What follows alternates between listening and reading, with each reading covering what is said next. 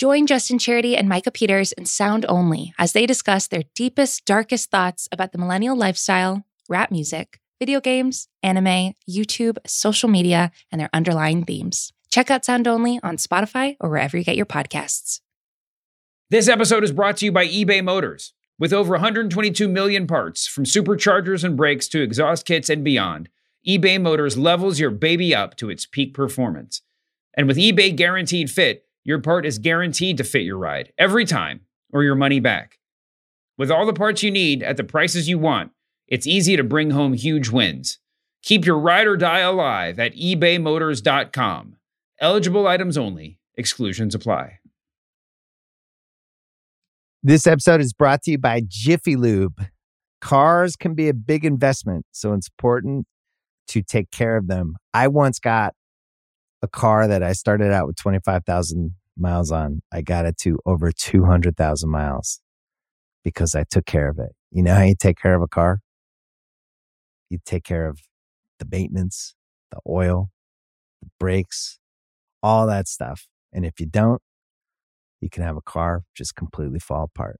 When your car needs maintenance, head to Jiffy Lube. They provide automotive excellence at speed. Get your oil change, brakes checked, tons of other multi care services. It's all done by expertly trained technicians who actually care about taking care of you and your car. Jiffy Lube, car more. To find coupons and start an instant online estimate, visit jiffylube.com. Cold open question of the week. Kaz, Yo. when you make your pro wrestling debut, are you just going to do the walkout to Cult of Personality or are you going to do the interview with Tony Schiavone to start it off? Listen, the Schiavone rub is real. So I think I'd rather, I'd much rather do that. Even as much as I love me some living color, the Schiavone rub is is super real. I can't believe how much I miss Schiavone doing in ring promos, man. Good for him. I, I want to talk about the Schiavone rub, I'm here for the Uh, Schiavone Renaissance. let- all right, I love it. the Shivanaissance. uh, let the Shivanaissance begin. And let's, so let's begin the show. What's going on, jabronis? It's Pitch Mr. Perfect, Skylar Astin. Hey, this is Bruce Pritchard. Roast Battle Season 1 champion Mike Lawrence. The king of sad Stop. The Silver Lake Heartthrob. It's Trey Kirby. It's Nick Mundy. This is your girl, WWE superstar, the legit boss, Sasha Banks. Hey, this is WWE superstar Braun Strowman. My name's Kevin Owens. I'm Shinsuke Nakamura. Zach Linder.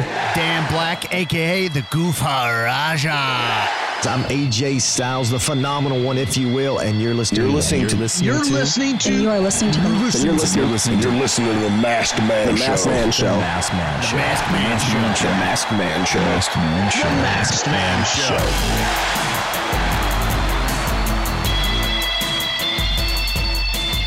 Welcome to the Mask Man Show with Kaz. How Yo. are you? Are you back home? Are you comfortable? I'm back home. I'm comfortable. I feel great. Incredible weekend of wrestling. Let's get right into it, man. I don't even want to waste no time. Let's let's just go. We're uh, talking about the Shivanaissance. The Shivanaissance, yes. We should talk about CM Punk up top because We this has been a big. This is this is it. This is I mean we SummerSlam weekend, and Punk is what people are talking about. He just made a second appearance last night on AEW Dynamite. I was a little bit conflicted about the Shivan about the Schiavone's presence because more than anything, You're not because, you're not in on the Shivanaissance? no, I'm all in on the Shivanaissance. I think I, I came full circle over the course of the interview. I'm not all in on the on, on the. I'm not all in the pink pants, the lavender pants that the Shivanaissance was The present lavender pants was a choice. It was definitely a choice. But like, where, where would where would Britt Baker DMD be without the Shivanaissance? No, no, no, no, no. It's amazing. It's amazing. yeah. And listen, as a lifelong wrestling fan, you know, as somebody who sat on the wall to wall carpet, for some reason that's like the, I was like I would always lie on the carpet, so the ta- the, the texture of it is such a big part of my my sense memory. But there was the lying on the carpet running in at 604 on Saturdays and watching Tony Schiavone or listening to Tony Schiavone's voice over, you know, that that nice Southern style wrestling on Mhm. uh, on the Superstation. that I mean, he's such a part of my life. Yeah. Um, and I'm so glad that he's back. I mean, he's Yeah. so he's he's just such a vital force of AEW. But as someone who I was going to say, as someone who's a lifelong fan and a lifelong fantasy booker, but before I even knew the word, yeah. I mean, listen, putting my CM Punk action figure next to my Tony Schiavone action figure in the ring is a cool thing, right? I mean, it's like it it makes you happy. But I guess the reason why I'm, I'm uh, the, the reason why I'm thinking about it kind of at all is that right after or some point over the weekend, the rumor I think Schiavone did an interview where he said that the original plan was for him to interview CM Punk on Friday, and I was just like, what a terrible idea that would have been. yeah, that would have been bad. they couldn't have pulled off that debut more perfectly. No, Like that's that's there's no there's it, it not a single you know when you talk about good rappers they didn't take a bar off you know what I mean like Mhm.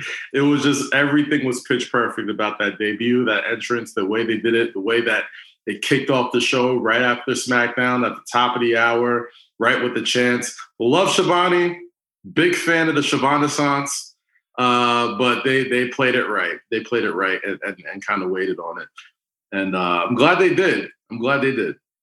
Yeah, I mean, listen, I'm uh, I'm grateful to pro wrestling a lot. I'm grateful to pro, to pro wrestlers a lot. I don't know how much I like express direct gratitude to like bookers or the people in charge of putting this shit together, but I am I am grateful for Tony Khan for the way he he presented that thing on Friday night. That was a thing of beauty, and it That was, a thing- moment. That was the was biggest moment. moment, by far. moment. By far. Um, but I'm glad that it came out. I gl- I'm glad that it was just him. You know, I'm glad that it was a different thing for them. I'm glad. I'm glad they let Punk be Punk. Now, last night they let Punk be a pro wrestler, be a part of the AEW universe. You know, and had him come out and do an interview with Tony Schiavone and and.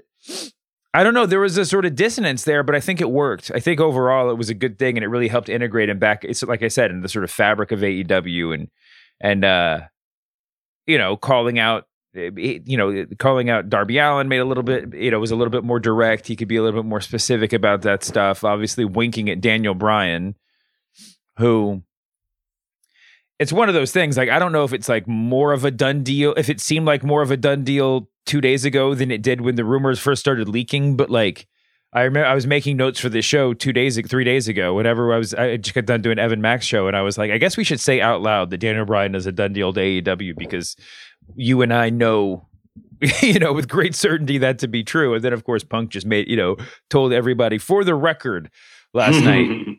Were you a fan of that? Like, am I am I too am I too in much of my WWE ways where I'm just used to like people chanting something, they just kind of look at the crowd and go, you know, wink, wink, nudge, nudge, and don't acknowledge it, even though it's something we all know is coming? Or did you like that he just I think if Punk had said, sorry, that's another guy's shtick, and just sort of winked at the crowd, that would have been better. If he had left Yeah. off the patience part, because the patience part, now there's no mystery.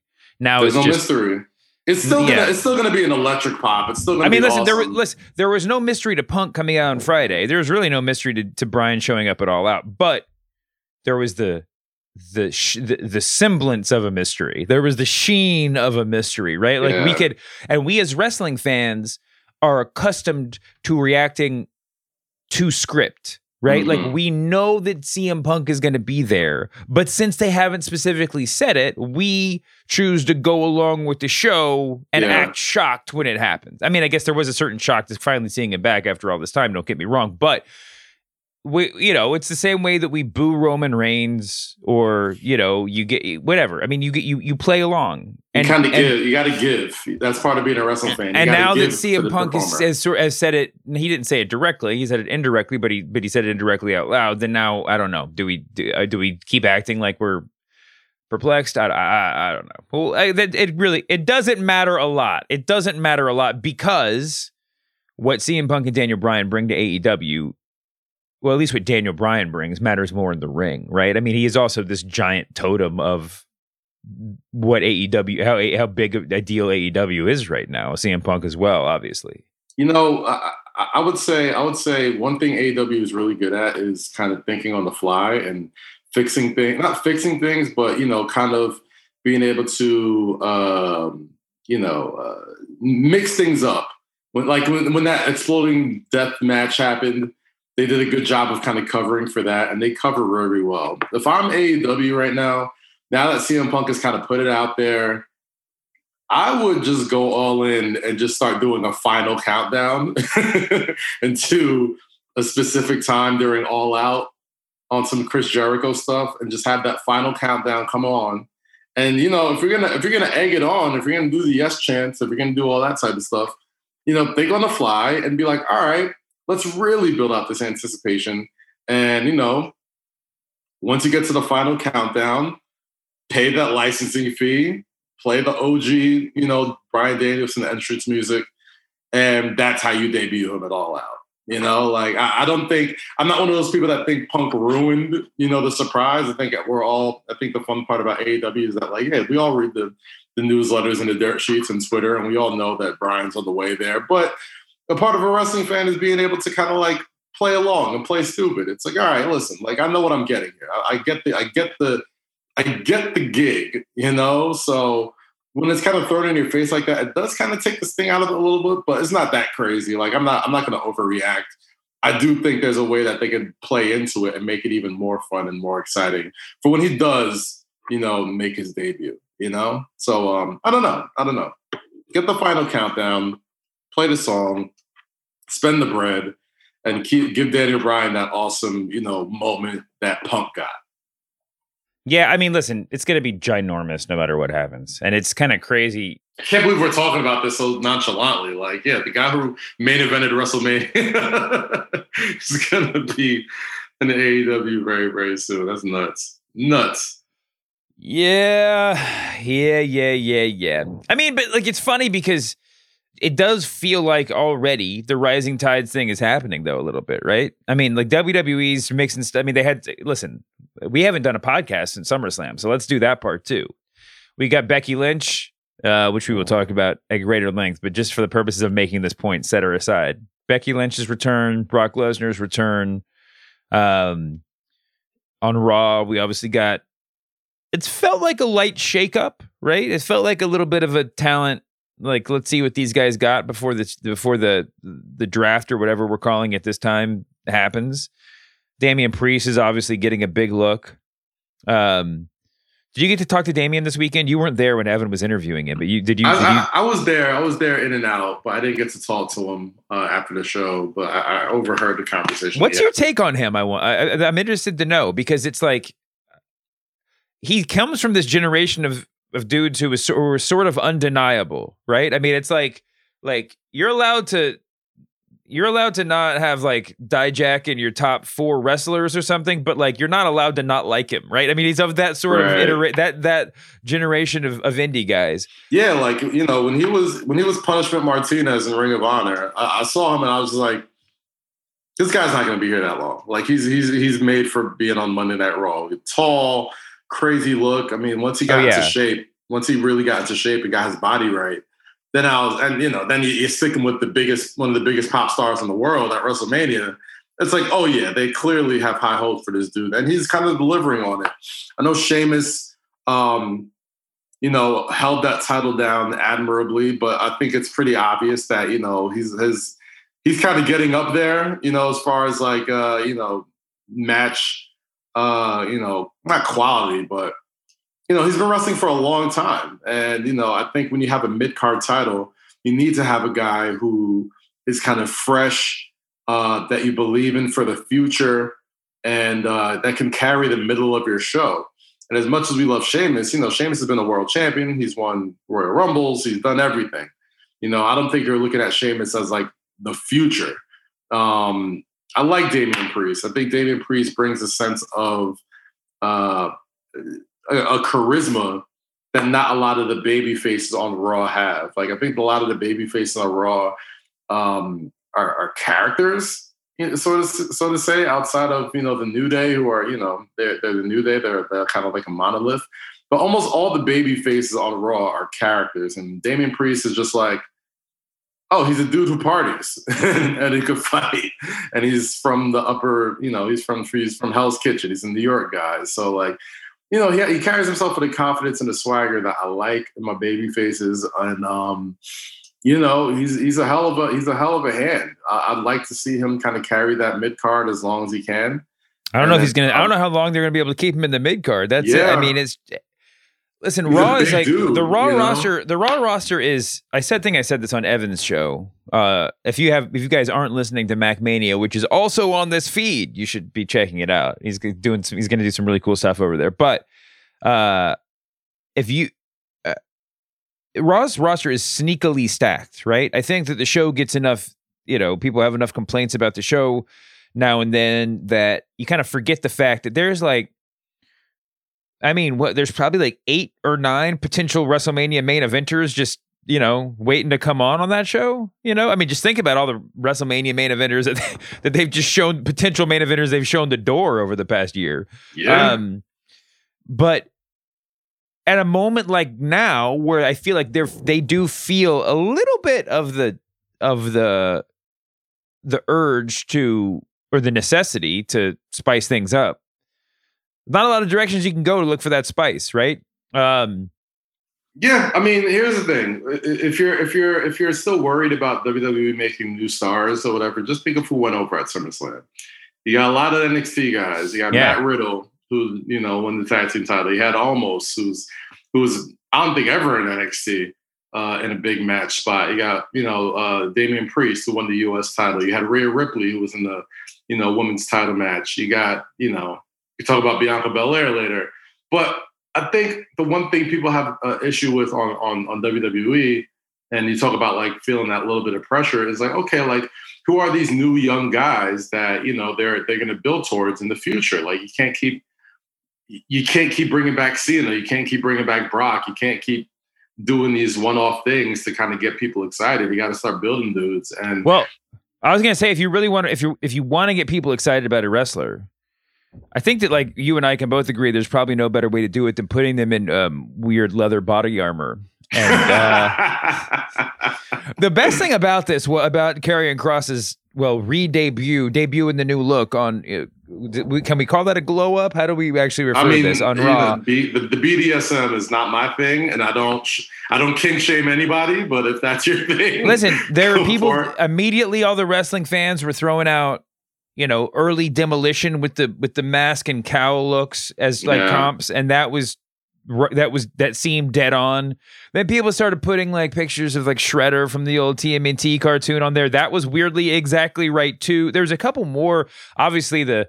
The, the old Road Warrior movie stuff, like you know, there, there's that's where all that stuff sort of originated, at least in the wrestling world. So there was a lot of that too. There was one other one that was just so dead on, I couldn't even believe it. But the crazy thing is that like all these different references were exactly right, and somehow none of them quite did justice to the craziness of this. Now listen, wrestling.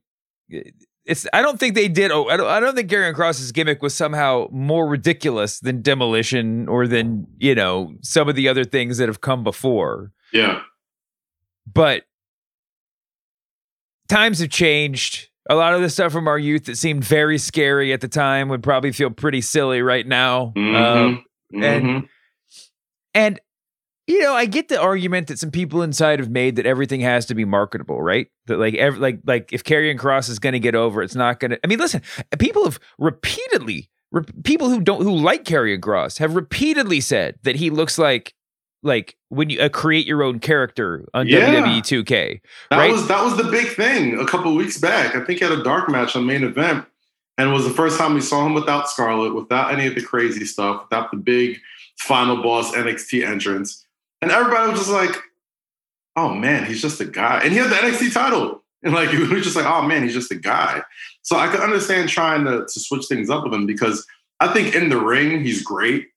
I think you know he he gets kind of some unnecessary flack for a while because of the situation he's kind of brought in. He was he's I don't want to there's there's such things as transitional champions, but he's like a transitional like champion for an entire era where you know he was like the dude that you know he's I don't know man he might be I don't know where NXT is going but he's one of the last dudes that was a killer on the indies that came in ran through NXT and became champion which has kind of been there which is something that they've done before whether it's Kevin Mhm. Owens Shinsuke Samoa Joe Finn all those guys there's there's nobody else that's really like him because it's because his his rise from relative obscurity to being on the tip of everybody's tongue was very very fast Yeah. And then there was the drawn out process where he was trying to divorce himself from Impact. And then when he when he showed up in when he showed up in NXT, it was like I don't think at least I wasn't prepared to really understand how I was supposed to process him. Am I processing him as as uh, a standout outside of WWE on the same level of some of these other guys because he's not, but he did occupy that level of space in the mind of the wrestling fan. So it's a little bit weird. But yes, I mean, listen, he's he was.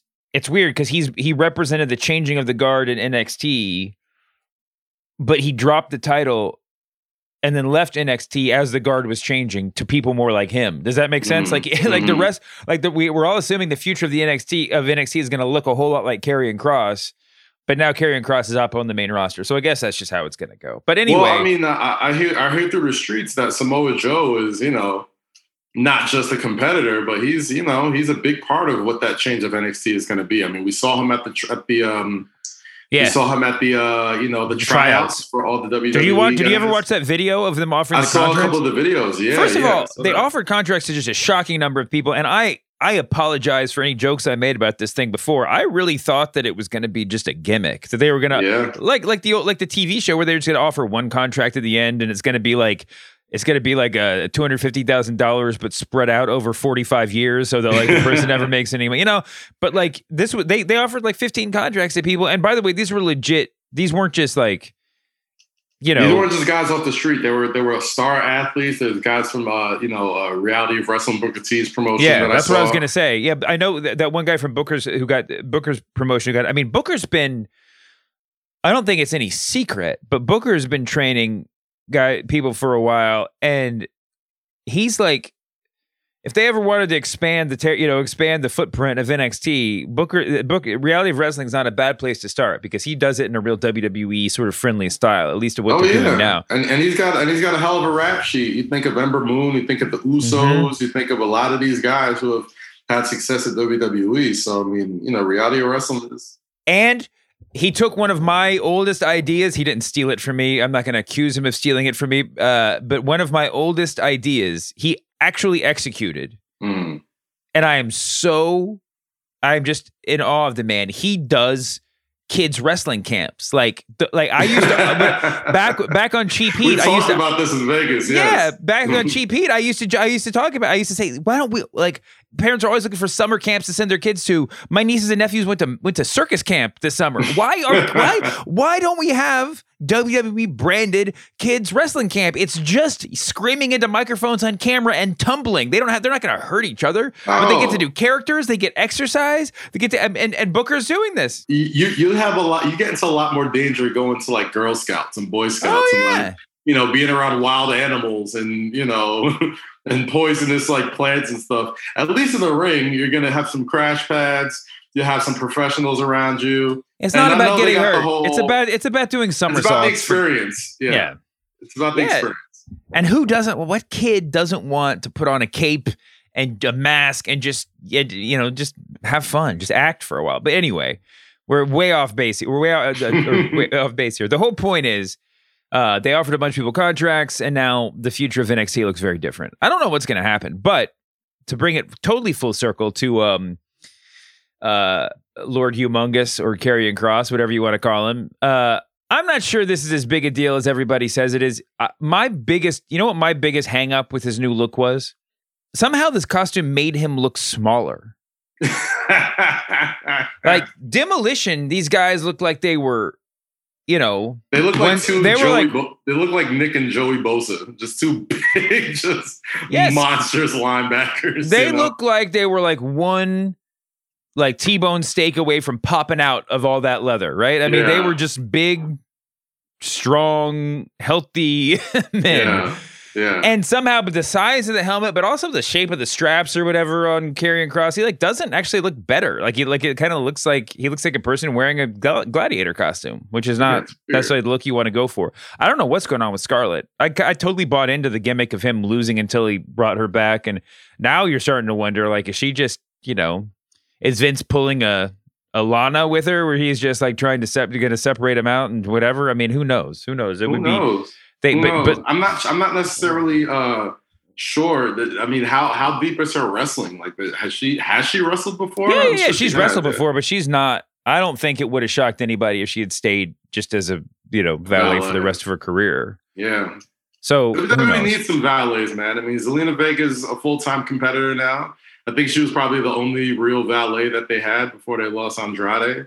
So I mean, like maybe they're maybe they're holding her off for a minute to. to- Yeah, to maybe so. Yeah, get let's not, going. we won't. We're not going to assume too much, but man, um, I'm excited. I, I mean, Karrion Kross is reason to be excited about Raw. You know, I mean, it's the outfit. The outfit is what it is, but you know, kids are gonna kids are gonna be wearing that.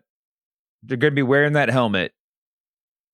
I mean, dude, you went to the superstore at some the SummerSlam superstore this weekend. Like they were selling SummerSlam branded Rey Mysterio masks. And Rey Mysterio is a legend and an icon and whatever. And Rey Mysterio, Rey Mysterio might be gone and wrestling for another company in 15 minutes. Like we don't. I mean, Rey Mysterio. Rey Mysterio is not the dude who signed his life away to WWE like some of these guys, right? Oh no, Rey Mysterio is a savvy, savvy businessman. I mean, And- And listen, WWE needs some other masks to sell at the superstore. That's all I'm saying. Like they like if this were well, if they, Dib- they're selling they're selling the Nikki Ash masks too. I mean, Yeah, like, that's true. Those are, those are there. So you know, hey man, you But gotta I- give kids something. Dolls, Alexa Bliss dolls. I get it. The Alexa Bliss, everybody, everybody talks about Alexa Bliss stealing Bray Wyatt's gimmick, and yes, she did. But the real thing is, she they need they needed to sell dolls. They there was a huge, they sold so many Bray Wyatt dolls, man. I mean, that was like their the fact Bro, that they, they, got this brought. Mattel deal. They got this Mattel deal. You got to sell Well, me some dolls. it's not even that. It's not even that, man. I was sh- the first time that I saw Bray Wyatt in person. I was shocked that they were that that they were selling the Bray Wyatt, the bunny, and the whatever, uh, like uh, on the at the at the merch table. Because Mhm. usually merch tables, even at big events, are pretty narrow, right? I mean, it's like Mhm. we got your Roman shirt, your Cena shirt, your Undertaker shirt. Even though Undertaker's there, we got the city you're in, three sixteen, and he, maybe like you know a New Day and a couple other things for the people who were on the card. But generally, you know, the Sasha Banks glasses were about as like as were about as like offbeat as you got, right? I mean, it's not like they're selling the the real deep catalog stuff. You know, it's pretty straightforward. It's stuff that it's easy to ship. You know, whatever. I was shocked they're selling all the stuffed animals that are live because I didn't know because we didn't know at that point if there was a market for it. It turned out there was a bigger market for that than you know the John Cena wristbands. So uh so yeah, Cena so they're selling moved. yeah, for real. Um, so yeah, I mean, it, I think Karrion Kross's mask is going to be a thing that people wear, at least in some in some sort of dumbed down form. Uh, Mm-hmm. I wonder what is what is Riddle's what is Riddle's merch going to be? I mean, I know they oh, sell shirts scooters, already. You kidding me? Are they doing the those- Are they doing the flip flops? I mean, the shower shoes or whatever. I think they got they got flip flops for them. I'm sure they can get that those scooters moving. You know what I mean? Like Can you make a baseball hat that only sits sideways on your head? Is there a way that you could do that? Listen, they, and they, and they was pushing they was pushing the RVD uh, rolling papers uh, at WrestleMania. I mean, I don't think anything's out, out the realm of the possibility. In a in a Nick Khan WWE where I sat ringside at SummerSlam and saw cocktail waitresses coming to bring people drinks, and I was like, this is a brand new WWE. I'm pretty sure it wasn't for the entire uh, front row section. But Oh, I put, yeah. I put nothing past you know uh, the type of merch or the, or the the uncharted territory we're going into with the WWE. Man, like it is it is very much turning into a Marvel slash Disney entity. Uh, you know, uh, in, in the next several months or even weeks at this point. Um, so if, if they sell if they sell some Riddle branded CBD products or some Riddle branded rolling papers, like that that wouldn't shock me in the least bit. I would get that completely, and it would probably make a whole lot of business sense because Matt Riddle is man. If he's not world champion by this time next year, something went terribly wrong because you you saw you see not even just Las Vegas and him being from there, but like you just see the reaction he gets every show. And RK Bro is, you know, as much as I love the Hurt Business and Lashley, RK Bro is is is is a reason to watch Raw every single week. Just that relationship, just Riddle's, just goofy, timely comedy, and being able to be an absolute fucking wrecking machine Mhm. in, the, in the ring. On top of that, it's like this guy is is gonna be a, he's gonna be world champion. Like Okay. I, I don't even I, I give it I give it eight months I give him. I'm. I'm start. I'm, I'm giving him my early Dark Horse Royal Rumble winner. Oh, okay. You know what I mean? Like Well- that's the guy. First of all, I just I'm checking right now, and they do have Riddle flip flops, like sh- Nice. shower shoes, available on WWE Shop uh, in a number of sizes. Um, so you know, go get yours today. This episode is brought to you by eBay Motors. Passion, drive, and patience. The formula for winning championships is also what keeps your ride or die alive. eBay Motors has everything you need to maintain your vehicle and level it up to peak performance superchargers, roof racks, exhaust kits, LED highlights, and more. Whether you're into speed, power, or style, eBay Motors has you covered. With over 122 million parts for your number one ride or die, you'll always find exactly what you're looking for. And with eBay Guaranteed Fit, your part is guaranteed to fit your ride every time or your money back. Because with eBay Motors, you're burning rubber, not cash. With all the parts you need at the prices you want, it's easy to make your car the MVP and bring home huge wins. Keep your ride or die alive at ebaymotors.com. Eligible items only, exclusions apply. This episode is brought to you by Jiffy Lube. Cars can be a big investment, so it's important to take care of them. I once got a car that I started out with 25,000 miles on. I got it to over 200,000 miles because I took care of it. You know how you take care of a car? You take care of the maintenance, the oil, the brakes, all that stuff. And if you don't, you can have a car just completely fall apart. When your car needs maintenance, head to Jiffy Lube. They provide automotive excellence at speed. Get your oil change, brakes checked, tons of other multi care services. It's all done by expertly trained technicians who actually care about taking care of you and your car. Jiffy Lube, car more. To find coupons and start an instant online estimate, visit jiffylube.com. This episode is brought to you by Cars.com. When you add your car to your garage on Cars.com, you'll unlock access to real time insights into how much your car is worth. Plus, view its historical and projected value to decide when to sell. So, when the time is right, you can secure an instant offer from a local dealership or sell it yourself on Cars.com. Start tracking your car's value with your garage on Cars.com. Yeah, I agree. You know, I've had questions about Riddle the whole way up in WWE. I was a huge fan of him before WWE, but like, I don't know. I, I had, I had, I had some some questions, and one of those questions was like, can you be? How successful can you be in the current era and not be like, you know, totally serious in your character? You know what I mean? Like, he, you know, he seemed it's a little bit of a comedy act eh, the way that he's been presented on Raw, and his character, his his personality obviously has a lot of humor sort of sewn into it.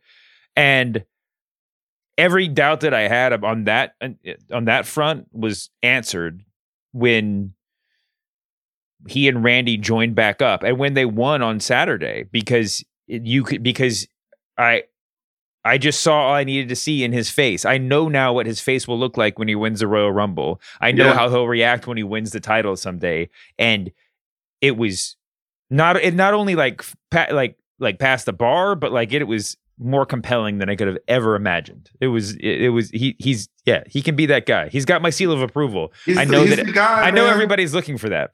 He's the guy. I know the, the the shoemaker seal of approval. It doesn't come by easily. So Riddle, you know, bravo to you. But he's he's he's. I think people. I've seen it since Evolve, man. Like I saw him in Evolve. I saw him in, in a bunch of uh, you know indie spots forever. And as much as like you love watching, you know, as much as on the outside looking in, it could seem like AEW was snatching up all of the cool young talent. You kind of forget, like, oh yeah, they also got like they got Riddle. You know what I mean? Like, and anybody who's anybody who has seen him since you know since he was tagging with Keith Lee back on the Indies, or just you know being the Evolve World Champion and and, and or the WWN champ, like has seen that this dude is got megastar written all over him. And uh, Yeah. if he, I, I, you know, his mouth gets him in trouble sometimes, and he might have cost himself a couple of big money matches already with guys like like Rollins or, or Goldberg or Lesnar or whatever. But it speaks to how good he is that now it doesn't seem out of the realm of possibility. Where at one point it was like, okay, like this guy's absolutely talked himself out of a Brock Lesnar match or a Goldberg match or any of this stuff just because he's, you know, kind of put his foot not put his foot in his mouth, but said some things that rubbed certain guys the wrong way. Did things that a lot of talent usually don't do because of that backlash. But the fact that despite all that, in less than two years, he's at the top of Monday Night Raw, the flagship show, Mhm.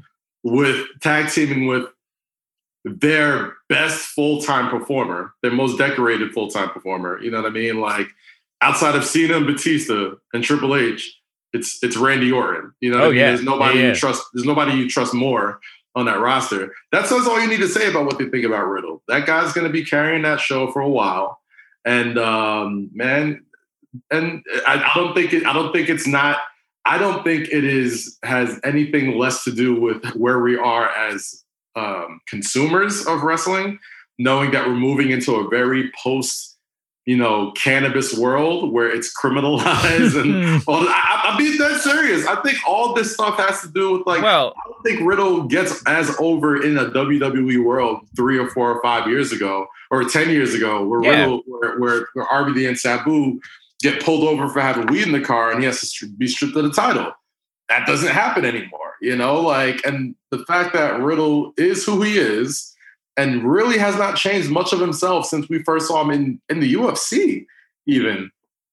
I think it speaks to the fact that, like, as we progress more as a society on how we look at weed and cannabis and, and that entire industry, it's going to play right into Riddle's hand in being a superstar. Yeah, I think that's I think that's fair because I mean, it, and so certainly it's not just the societal like the legality of it; it's also just the sort of societal liberalism of it, where it's like everybody in every shoot interview, Bruce Pritchard on his podcast, whatever, talks about smoking weed back in the day all the time, right? Right, I mean, like it's not like anybody's keeping this stuff a secret. Although I'll take one minor issue with what you just said, which is if you really want to talk about the advance, the cultural advancement in the acceptance of weed, I think it's more like like Randy Orton's character smokes weed. That's more like mainstream than having like the cartoon stoned guy out there as a character. Yeah. You know, like Cheech and Chong were allowed to be in pop culture a long time ago. You can be a com you can be like a like a like a comic uh a, a comic pothead but you know Yeah. anyway I but I agree Yeah. I think it,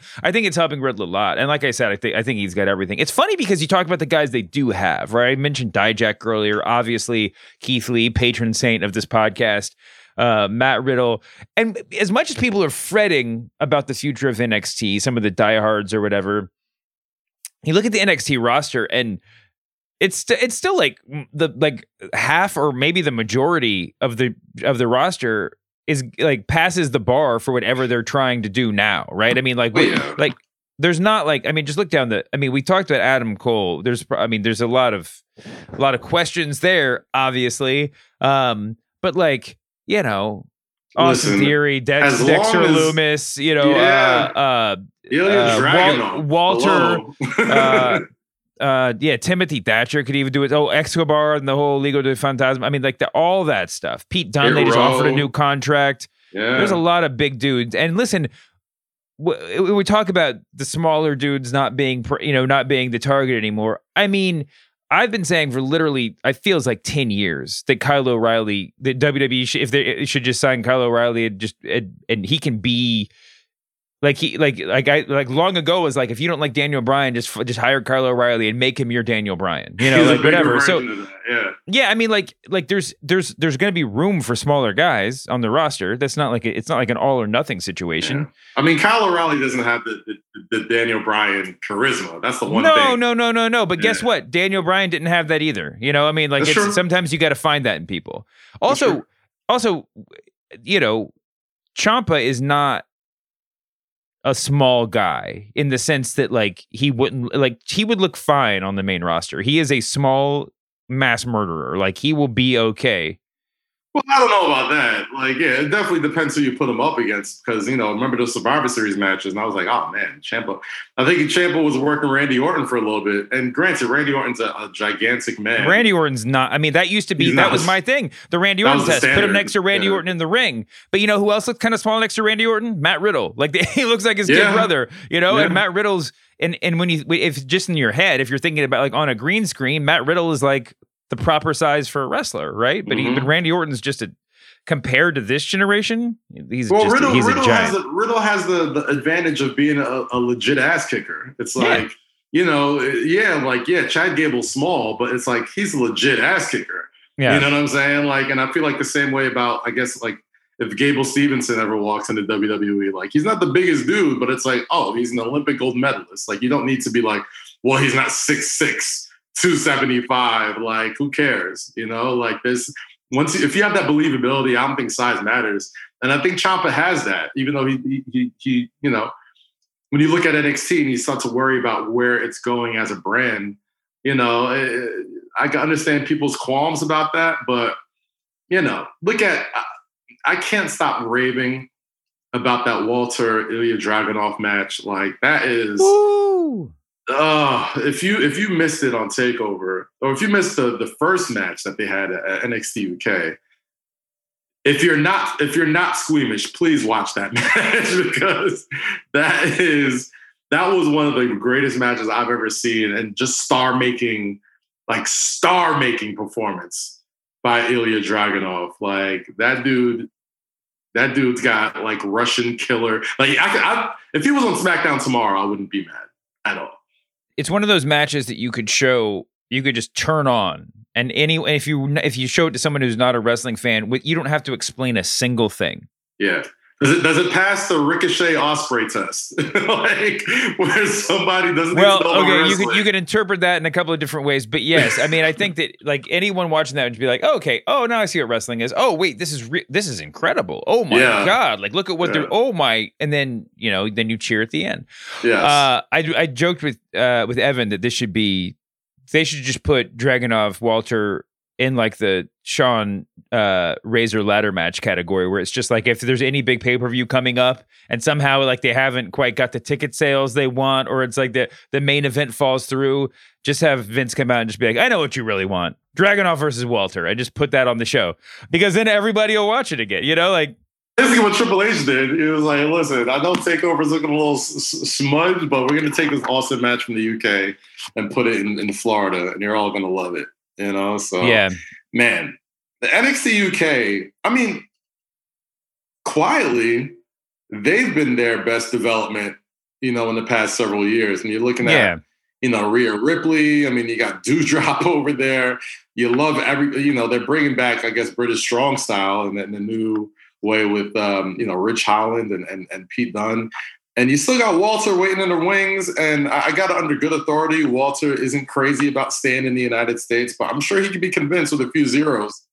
We were talking about that this week too. I was like, it's the money thing. I think it's more of an issue of how much money you're paying him compared to the other people that he'll be wrestling. But I don't even think that should be an issue. It's like the punk thing. It's rising tides. You know, like you all are to do better, and, and and it should be like half of the WWE roster or the main eventers right now are basically part-time talent. So just, you know, you make it Yeah. work. And if and listen, they're not even back on the road yet in some kind of real way, you know? I mean, it's like there's not And they're taping shows too. Like they, they, Well, they, they don't have, you know, this was a huge deal in the WCW, you know, in the early days of the Monday Night Wars when Kevin Nash went over there, it was fewer guaranteed dates, right? It was fewer dates to make the same amount of money. And don't think that's not going to be an issue now. Don't think that like even some dudes that like are interested in staying in WWE are going to look at it and just be like, wait, I only have to work two nights a week with the competition or three nights or whatever they're going to do. You know, I mean, it's occasional pay per views. If WWE goes back to a full time touring schedule, which uh, who knows what they're going to do, but if they did, that's a huge difference, man. I mean, Kaz, I'm here, like, here's a stack of hundreds. Do you want to work two days a week for it or five? You know, I mean, like, take your there pick. you go. Yeah, yeah. Not I a- mean, not, so not a hard decision on so I'm end. just saying, like, it's not going to be like the fact that we have it in our head that it's a deal breaker for Walter to not be here in a full time schedule. Well, really? I mean, do you think? Do you think Walter would be uh, if Walter loves living and is it living, you know, overseas?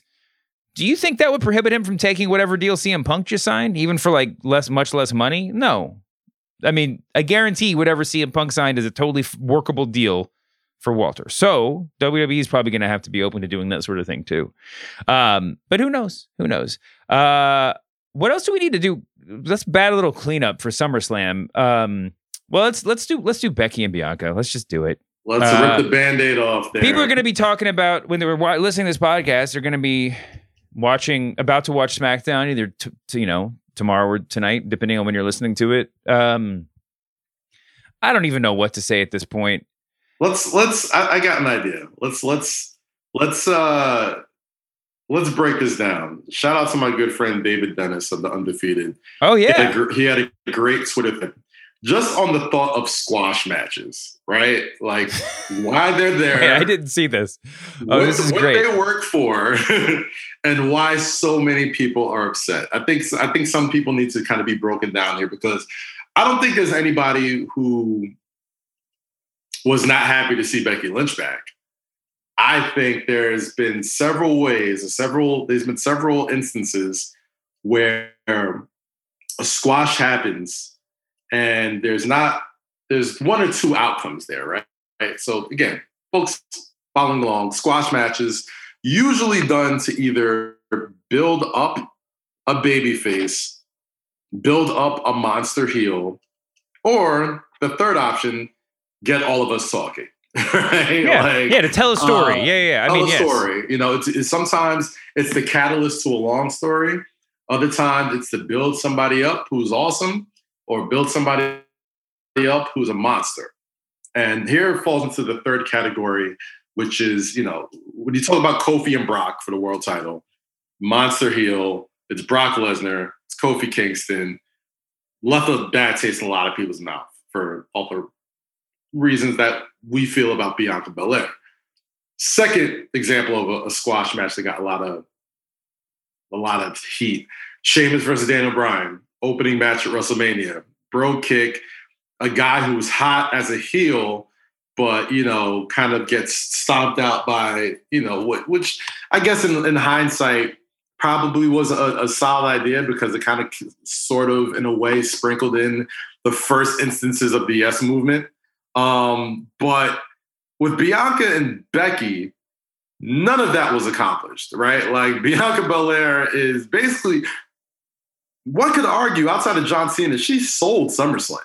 Like she was the Mhm. face that that was everywhere. She was the one doing all the press. She was the one in, uh, you know, basically the, the the mascot for the Cardi B record. Like she, it was it was because of her. Like she was the person on the marquee when you get out there. Like it, it- Bianca, we were coming to see Bianca Belair, and it's hard to get a baby face like that who is, I don't want to say shoved, but pushed very heavily.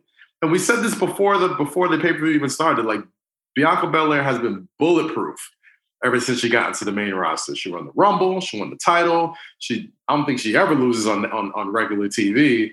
And she is the she's in so many words the face of the company outside of Roman Reigns and Bobby Lashley. Um, so when Sasha is doesn't show up because you know infer which reasons you, you want to infer. I, I don't want to speculate on why she she didn't make it there, but um, that squash is something that really, really, if you don't play it right, you lose everything that you build up with Bianca Belair in the past year and a half and making her the monster, not monster, but like the, the, the next face of the company that we all expect her to be. Um, granted, it's Becky Lynch. Granted, outside of Ronda Rousey and Sasha Banks, probably the biggest women's star that they've had. And if this is the beginning of something long, which I assume it is, I think we'll look back at this and be like, okay, it wasn't such a bad idea, but it definitely left a bad taste in my mouth in the in the in the, in the immediate term. Um, it's it scares me though. It really does scare me because we have so many we have so many um, instances of when these things happen with Brock Lesnar, with with Kofi, with Sheamus and Bryan. If it wasn't for a damn near mutiny, we, Daniel Bryan may have never recovered from Yeah, that. You know what I No, mean? that's, that, that's that's important. So like it, it's it's it's a it's a dangerous game you play when you do these squash matches, especially for somebody that's built up so heavily. Whereas you know some folks just may not buy into her ever again, just knowing that hey man, like Becky Lynch beat you with a smack in the face in the rock bottom, after having a baby. You know, like it just it's it's a it's it's a tough act that they're pulling off. I'm gonna give WWE the probably unearned benefit of the doubt that this is gonna pay off in the long run for Bianca, but we'll see, man. There was a lot of unhappy folks in that stadium when that went down. I was one of them.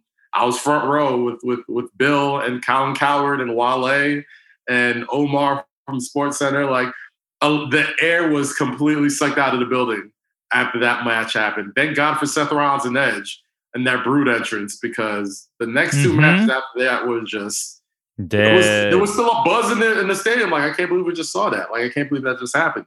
So let's hope something's happening. First of all, I want to point out that one time I was sitting outside. Where was I? I was in like Savannah or Charleston. I was on a, like a road trip, and I was like walking out on the street, and I heard someone say my name, and it was David Dennis. I was just like, it was like the one of the strangest like worlds colliding moments. I was like, Love David D, man. Why are we like? Why are we looking at each other right now? Like, we're neither of us are home. This is the strangest thing in the world. Um, fantastic writer, love that guy.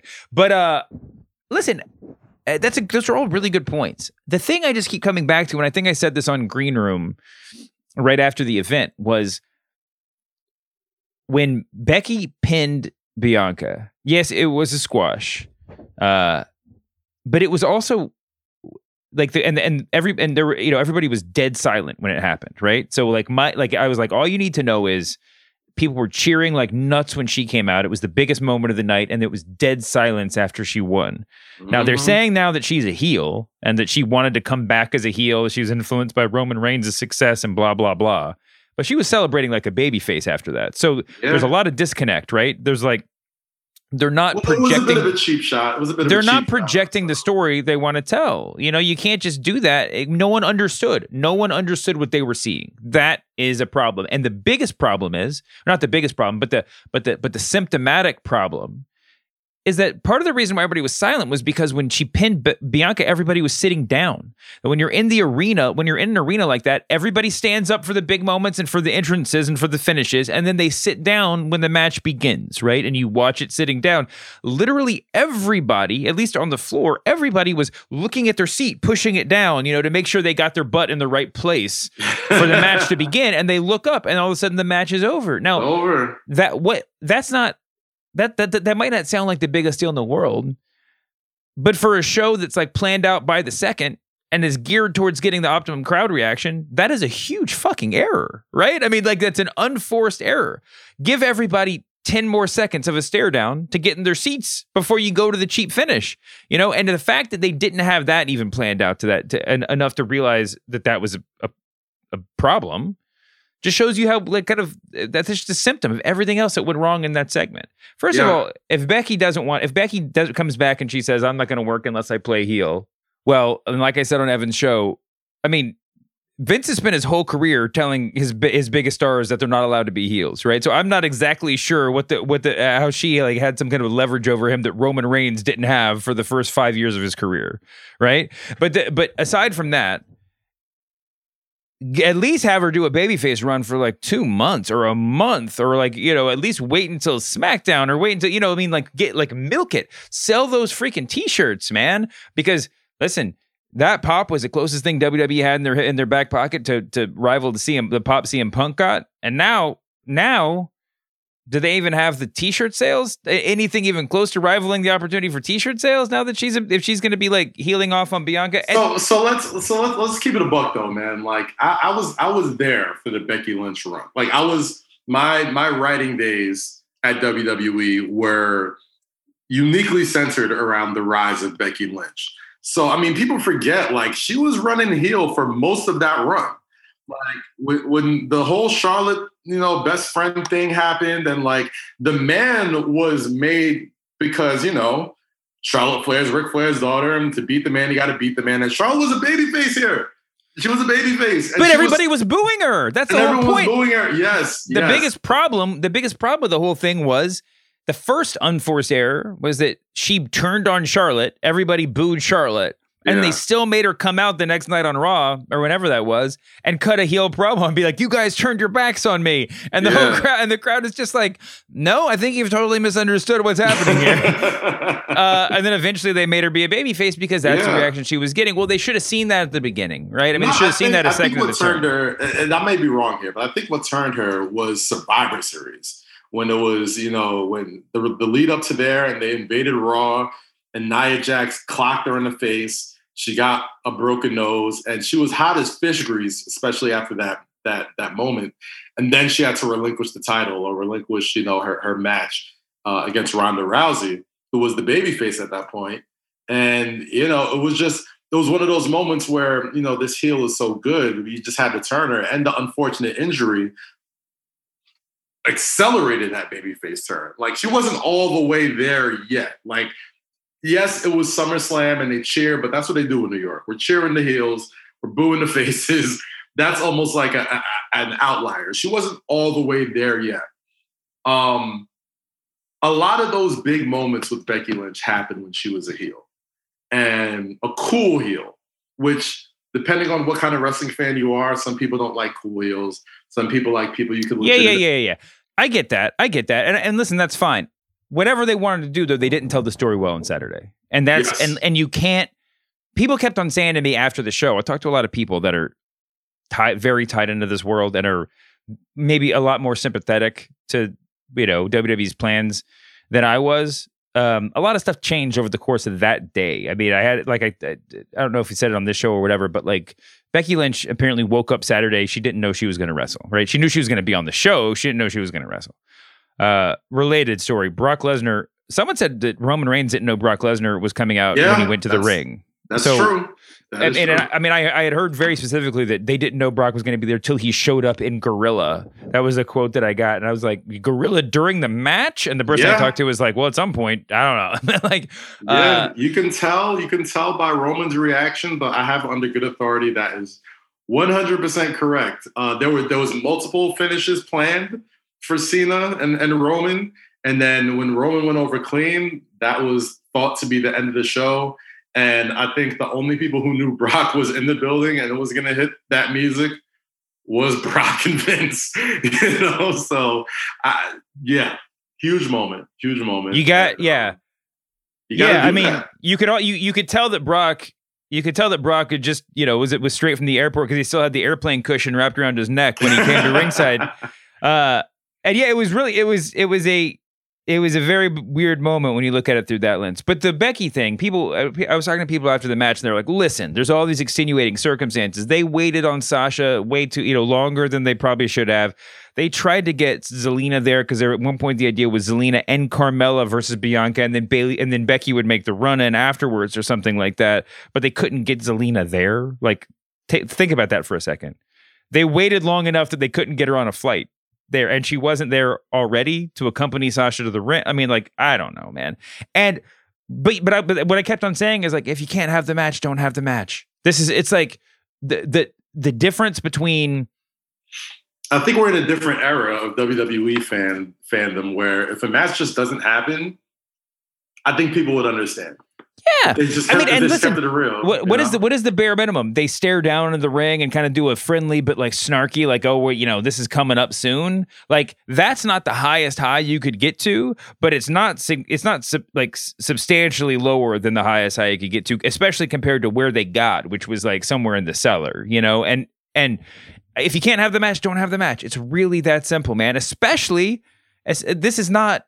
It'd be one thing if if if it was if Becky came out and she was facing down Carmella or facing down someone who you know could you know is more of a scaredy cat heel that could eat the loss or just something like that. But you did it. You you you you you you hurt Bianca Belair in the process. And hey, that- hey, there's also the you could just make this a triple threat match and just go over Carmella and win the title. you know what I'm saying? Like you could cheap shot Carmella, that gets a pop, and then you Yeah. could let that heel turn kind of burn out and, and get some some traction off that tire. But That's so so simple and it would work so well, right? But it was but it's just like there's so many ways that it could have been done differently. And I think that the thing, biggest thing is even if ever you give WWE all the benefit of the doubt, then you're still left there thinking, what are we supposed to think about the fact that you that that you're not protecting Bianca Belair in all this, right? I mean, at a moment in time when the I mean, the number one priority is getting is you know booking moments like Becky's return, like Brock's return. Okay, sure, but your number two priority has to be building new stars and star. more than any and, and more than anything else giving the uh, impression that you're building new stars right so if you're like negotiating new contracts with talent or you know a- appealing to your most diehard fans they're not sitting there thinking well dude bianca belair was the biggest thing they got and they just let becky squash her right this is Monday. Eh, is, there's going to be lots of echoes of the Monday Night Wars coming up, and guess what? WWE's playing WCW right now. We're just gonna we're just gonna put Kevin Nash in the main event and let him like you know roll over dudes who who you who you like better than him. I mean, it's just another crazy. another squash that I that I that I forgot to mention that David mentioned that can lead to some bad things was the finger poke of doom. You know, you don't want that to happen either. I mean, that's an extreme case, obviously. But yeah, yeah. So I mean, it's listen. They if Becky is a, a heel on Friday, then I think SmackDown. I mean, then I think SummerSlam becomes easier to forget. Maybe not to forgive, but to forget. Uh, if she comes out and tries to run babyface and they just and everybody boos her, it's going to be, you know, part two of the biggest catastrophe of all time. But Yeah. you know, who knows? no? I think I think Becky just just as as seeing her character, her babyface run isn't as long as people like to pretend it was. She was she was much more of a, a jerk heel that said some funny, cool stuff and was great on social media um, than people realized because I think it's been a while since you know she she was in here. I mean, I think when she was champion, when she was champ champ, she was a mega babyface. yeah, yeah, but- yeah, yeah. before then, what got her to man status was her being a heel. So I, I reserve the right to see what they do with her. She's been quiet. I know she's got something planned. If she's inspired by Roman Reigns, we've already seen that that can work very well in her favor. Um, so we'll see. We'll see. Not a whole lot of strong heels out there with Bayley hurt, uh, Sasha probably out. So this might have been the only way they could have gone on SmackDown to give Bianca a viable challenger or a viable chase for that title. Uh, well, as we're previewing SmackDown, let's just hit on the one more the, the, that one other thing: Brock Lesnar, Roman Reigns, and Paul Heyman. And I guess might as well throw in Finn Balor into this question. I don't know if he's still even in the picture or not. That's part of the. I guess that's part of the the. Well, that's that's this question.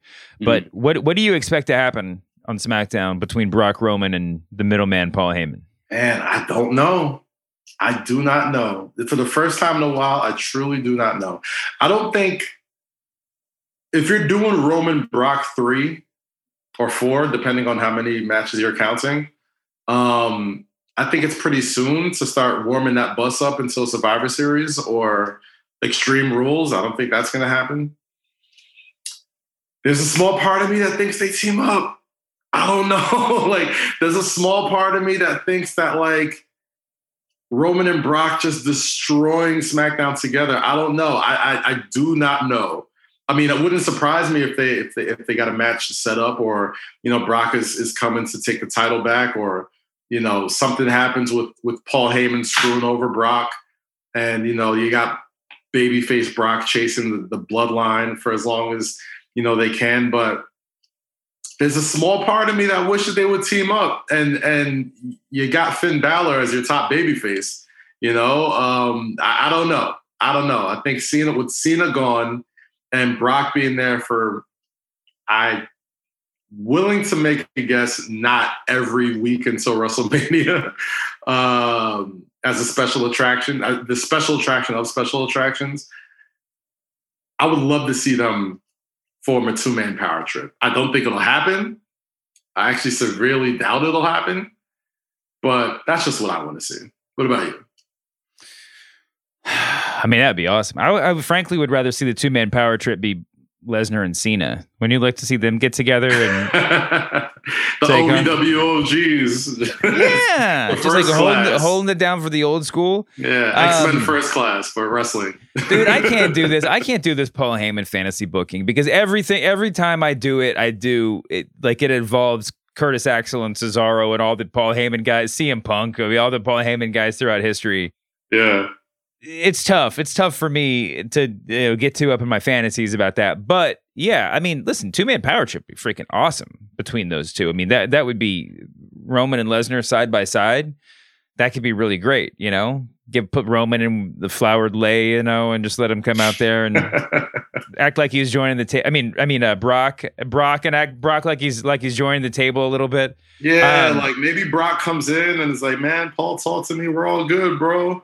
And he just kind of plays along for a while and just like rides with with Brock and rides with Roman for a minute, and then you start to plant the seeds of like, "I want that title." Like, I don't know, maybe I don't know. I doubt it'll happen. It sounds too fun to be true, and probably doesn't make a lick of sense.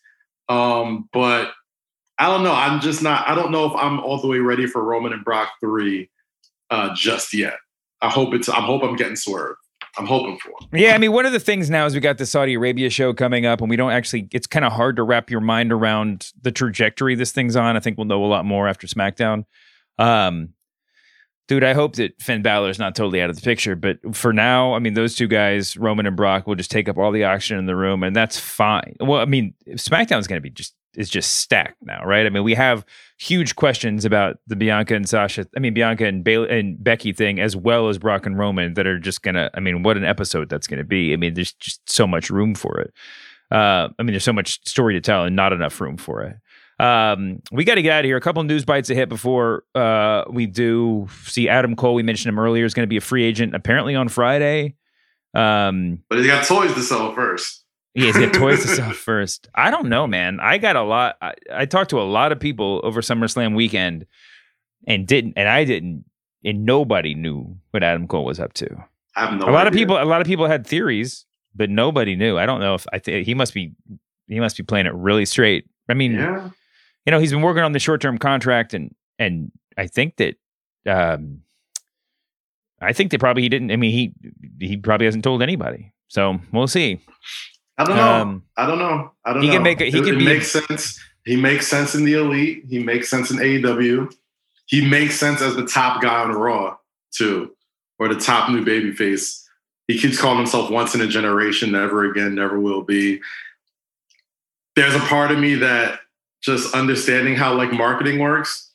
I don't think the WWE gives you a fat Mattel check if they're gonna let you go to the competition in 30 days. yeah, but what I mean, I don't, I don't think. I, I don't know, and, and some Uno cards, you know, like this. yeah, that- that's that's not no small piece of change, you know. Like when you're in the face of, of an Uno deal, a Mattel deal, you just had your last match on NXT, and you're about to be a free agent. You either got some incredible negotiation tactics, or you, you signed a new long term deal for a lot of money, and you're going to be a big deal on the main roster, and not just a guy. yeah. Well, I guess we'll see. That's actually really interesting to watch. One to watch. It's funny that we find out that this, you know, we hear the rumors about Punk and Daniel Bryan like a month before they come over, and somehow Adam Cole is still, I believe, an unrestricted free agent, and nobody knows what he's going to do. So, kudos to that guy. Did the elite wear any any cute T-shirts alluding to Adam Cole, or so I think that's the way. Punk Punk had initials on both of his shoes when he came out on Friday night, and AC was one of the sets of initials. That that Mm. was the only thing. The other one was like CF or something. Like everyone thought it was Charlotte Flair, but uh, I don't know. Uh, AC could have been a lot of things. Yeah, who knows? Who knows? Who knows? Uh, did you see Giannis at AEW? Yes, yes. Giannis is a big wrestling fan. Man. When you start losing the NBA players to the competition, that's when WWE's got to get worried. Uh, you know what? Uh, were they in Fiserv? Were they in Fiserv Forum, or were they were in another uh, I think stadium? they, I don't know. I think they were in another place, but I don't know actually. Yeah, it didn't sound. It didn't look like Fiserv, but yeah. I mean, listen. Giannis is a is a longtime wrestling fan. If anybody who watches pregame routines with the the Lopez brothers and doing the wrestling matches before every show, like he is the first. He ha- he is the first person to hold both AEW and Universal titles. So I mean, shout out to him. He did make history there. Uh, but I thought it was a great moment, man. I, I thought it was. I, I love. I love seeing the crossover. I love seeing the mainstream appeal of professional wrestling once again kind of taking shape. It's been a while. Uh, it kind of comes and it goes, but this feels something that that's going to be prolonged going to be here for a while. So when you get the reigning finals MVP on your show and it's not WWE, pretty big deal. Pretty big deal. Speaking of speaking of uh, taken from WWE, um, Meltzer's latest uh, intel is that Impact is going to go heavy after Bray Wyatt. What do you think about that? It's sort of interesting. Very interesting, and I don't think it's that crazy because if you look at Wyatt and look at his storytelling uh, abilities, you kind of link back to the the House of Hardy days when the Hardy Boys Mhm. were running Impact, and they were running shit. Like they had, I mean, Impact has had some some some moments here and there, but I mean, the final deletion on Impact Wrestling was probably one of the best things they've ever done, and something that I think Bray Wyatt, if they're just like, hey, here's 40 minutes to do whatever the fuck you want to do, Bray. Like, I don't see, I, I think Bray takes that into consideration. I don't know if money is, I don't, he's been in WWE for a while. I'm not sure if money is his sole. Money Uh, might not be an issue if you're, you know, if, if this is the one big sp- moment, you know, impacts one big expenditure, you know, whatever. Who knows? I mean, maybe they can afford that. I, I think that there's, it is interesting. You look at someone like Aleister Black, who had a little bit of the, you know, mysticism, spookiness in WWE, and he came to AEW and he got more real, right? Um, there's certainly going to be a premium on just people being a little bit. Eh, eh, AEW is just you know a little bit less, a little bit less of the magic of the hocus pocus stuff, you know. And and if Bray is intent on kind of keeping on with the story he was telling, maybe that's a problem. Also, there's the issue with time, and people always talk about, oh, this guy's signing with AEW. It's gonna, all these other people are gonna lose their spot or lose their airtime, and and you know we've talked about it before. That's sort of true, and it's not true. But when you have someone like Bray Wyatt who really does just like squat. And listen, on Raw, he was invaluable because they needed to fill up time, right? But if it's part of his vision is like I just get 15 minutes of pre-tape every week, that might be a tough that might be a tough argument. I guess it it wouldn't shock me, even though I th- even though the rumor initially was he's going to AEW and and that that's probably uh, you know the money's there. But it wouldn't shock me if he was sort of like um if he kind of took like the Jimmy Butler approach in free agency and he's like, nah, I need my own team. Like I tried the super team. It's just like I'm the star of this Yeah. of what, what whatever happens now. Yeah, I think I've seen a lot of people like kind of poo pooing on it. And like the more I thought about it, I'm like, it doesn't seem that out of the box to me for for Bray Wyatt to do something completely different where he would have full creative control is, you know, lots of people are after it for money, lots of people are after it for fame. Wyatt is a second generation guy. He come Mhm. he's got wrestling in his blood. So creative control is probably a big thing to him. And he probably wants to go somewhere where he could have his vision fully filled out. And I think him making it an impact at, at, a, at a wrestling company is better than him being a, a, another big fish in the pond, you know? So who knows where that goes? I don't think I don't think it's out the realm of possibility that he shows up in Impact and still having the ability to kind of like touch other promotions, touch AEW, touch New Japan, just because of where Impact is right now at the moment. So who knows, man? Christian's over there. He's their world champion. There's things to work out there. Christian's great in his current role. I mean, I just think he's such a good talker. And when you put a belt, he's one of those people. You know, we got the people who the belts don't help, right? The sort of the the, the guys, the Undertaker types who are too big for the belt. Uh, we used to think Brock was that kind of guy, but then he, you know, got the belt. But Christian is the sort of guy that when he has the belt over his shoulder, he's just like twice as good. You know, I mean, it's just he just looks right. He feel like the like the posture gets a little bit stiffer. He just is. Yeah. I don't know. It's it's really. I I I enjoy watching. I enjoyed watching Christian on Wednesday night a lot. All right, we got to get out of here. Uh, we talked about as much as we could possibly have talked about. There are some things we didn't talk about, but until we get to those, uh, Kaz, you want to do some plugs? Yeah, you know what time it is. Say less with Kaz, Loki, and Rosie every Monday, wherever you stream podcasts, and on youtube.com slash Kazeem. Check me out on MSGPM. Coming back September 6th, every Monday through Friday at 7 p.m. Check your local listings, or if you got MSG Networks, check it out. Me and Monica McNutt getting ready to talk football and basketball as the seasons come on. And um, that's all I got to plug this week, man. You can find me here. You can find me on the press box. You can find me on uh, Evan's show, Mack Mania, earlier this week. And next week, well, I think, hope maybe we'll have some more stuff to announce. Watch this space. Make sure you're subscribed to this Ringer Wrestling Show channel because we're going to have some interesting other, other stuff popping up. big announcements in a lot of different directions. But I think we'll have something next week. We'll see. We'll see. Don't get too excited, maybe, but get excited. uh, until then, Don't CM Punk this announcement, Dave. that's true. That's Don't true. tell people to get a little pay, have a little. Yeah, you might have to have a little bit of patience before. well, apologies to apologies to CM Punk. We didn't give him enough time, as much time as we gave him.